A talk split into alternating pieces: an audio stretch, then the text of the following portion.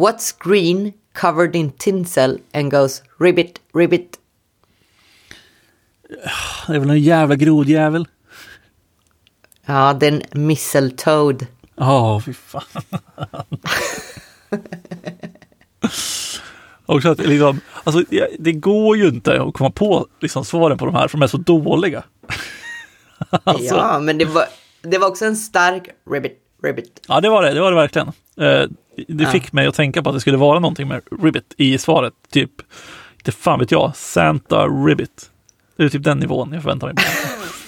Men nej, nej, för alltså, skämten har ändå en punchline. Ja, det finns, en, det finns ändå någonting där, det gör det. Hörni, välkomna ja. till lucka nummer 14. Och här bakom tycker jag att det döljer sig en väldigt bra fråga som Therese har. Ja, då ska vi se, då ska vi se. Det är från en anonym och den lyder Vad är era bästa tips när man börjar på ett nytt jobb? Hur lägger man upp sina första veckor? Vad uppskattar ni hos nya kollegor? Vad ska man absolut inte göra? Jag tänker främst när man är erfaren i rollen men byter företag. Eh, oj, det var många frågor. Ja, men det, eller, de hänger ihop väldigt mycket. Men ja. Eh, jag tänker ju lite att det är samma som när man är eh, konsult och byter uppdrag. Kan vi liksom prata om dem? Eh,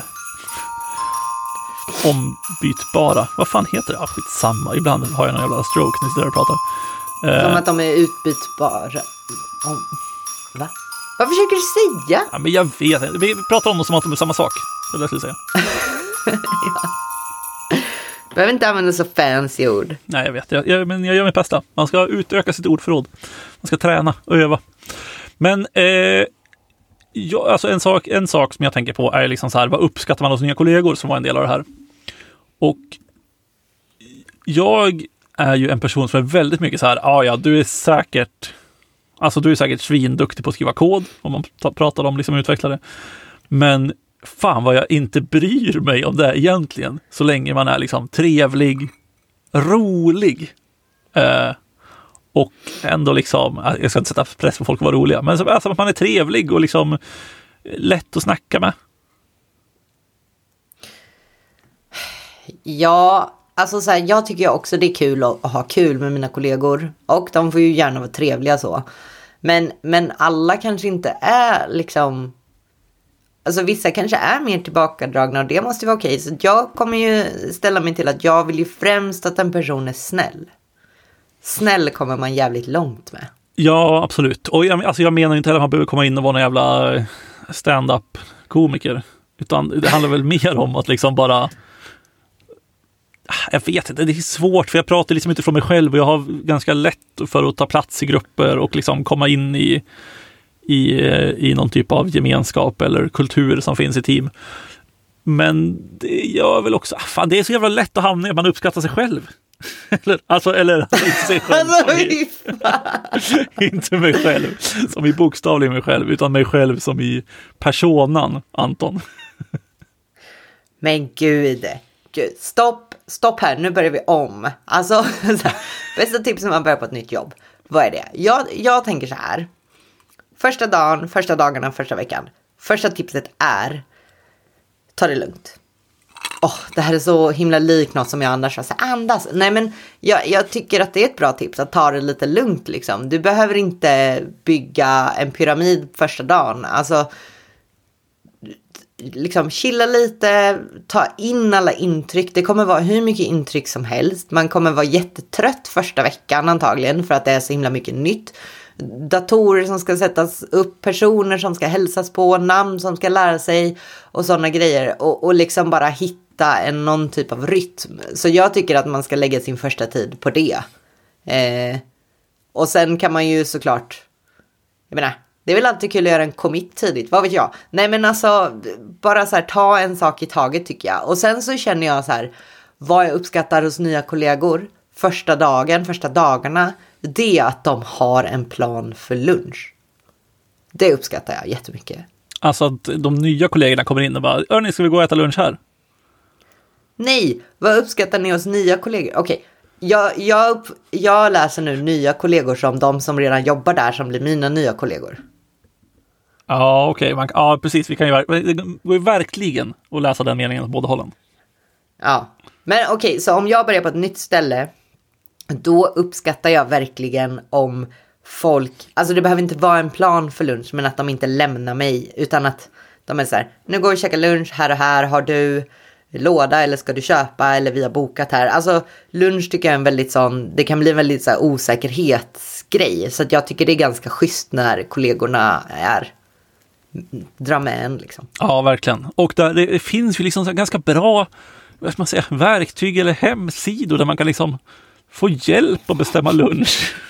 Sluta köra reklam i podden. Sluta skamlöst plugga i podden. Fre- Fredagslunchen.club, hörni. Gå in där.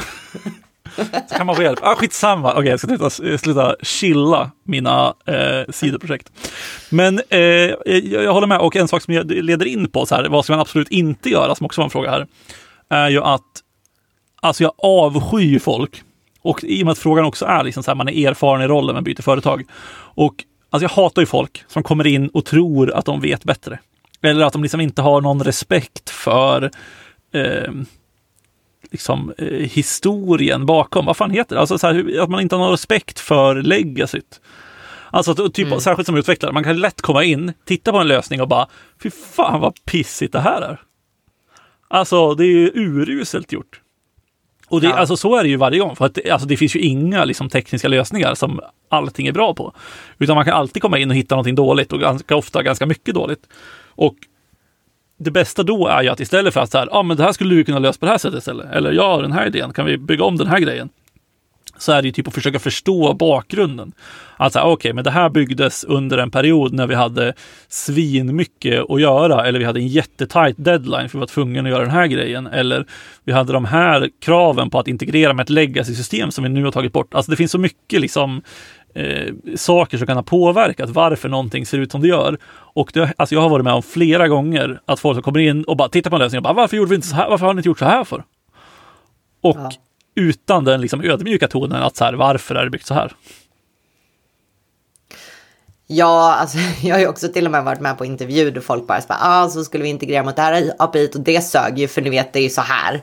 Och man bara, fast du vet ju inte av personerna som sitter mitt emot dig nu har byggt det här API. Alltså det är alltid så att man, man kanske ska ta det lite chill. Sen är jag dålig på det själva för att sen till slut sipprar det ur mig något så här.